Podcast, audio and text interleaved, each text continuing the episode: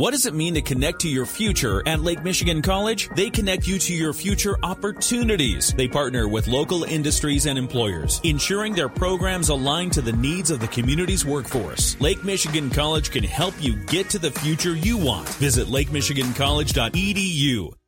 In the WSJM newsroom, I'm Michael Arney. Here is your top story. A 27 year manhunt is over. The Van Buren County Sheriff's Office and the FBI have arrested a man for the 1995 murder of a migrant worker in Van Buren County.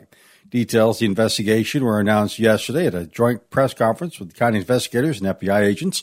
Van Buren County Sheriff Daniel Abbott says the suspect was arrested in Mexico in May, where he had fled after the murder. You thought he got away with murder? We do, just based on his actions, uh, living the normal life, um, hanging out at pools, having a family, and just living an everyday normal life like everybody else. Both the suspect and victim were seasonal migrant workers. They knew each other, according to Abbott. The suspect was accused of dumping the victim's body in a grape vineyard in Decatur Township. They were tipped off by a woman who witnessed him dumping the body. He was extradited back to Michigan Tuesday night. He was arraigned on the murder charge, weapons charge, and a fleeing charge at the Paw Paw Courthouse yesterday afternoon. There is a new push to get Benton Harbor residents to get their homes tested for lead. More than 90% of all lead service lines have been replaced or certified lead free so far. Lead abatement program coordinator Karen Spiedel spoke to our partners at WSBT 22. It's just really critical. I mean, you're reducing lead exposure, which is going to um, just increase the long-term success of, of children living in the community. Organizers have handed out applications for the state's lead testing at community events and farmers markets. They've also started going door to door.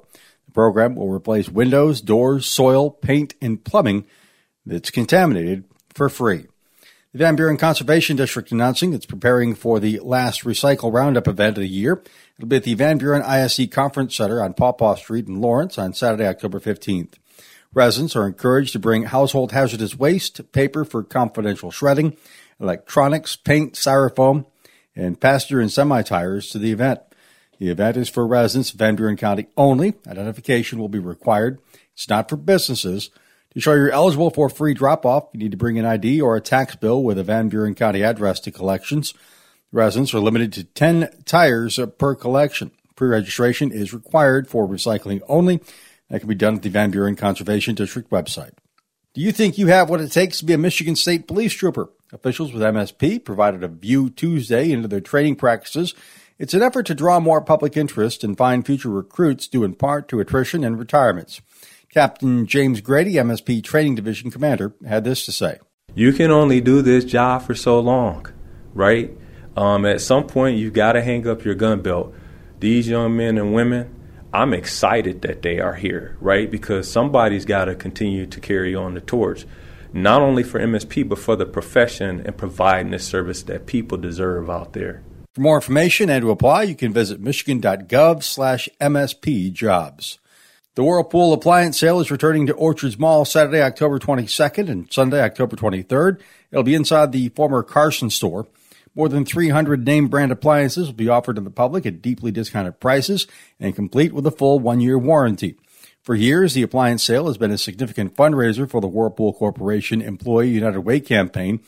All the products purchased must be picked up during the sale for an additional $100 donation per appliance, home deliveries will be available within a 15 mile radius.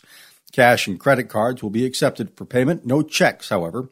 There are also no early sales. Hours are 8 a.m. to 4 p.m. Saturday and 9 a.m. to 1 p.m. on Sunday. In the WSJM newsroom, I'm Michael Arney.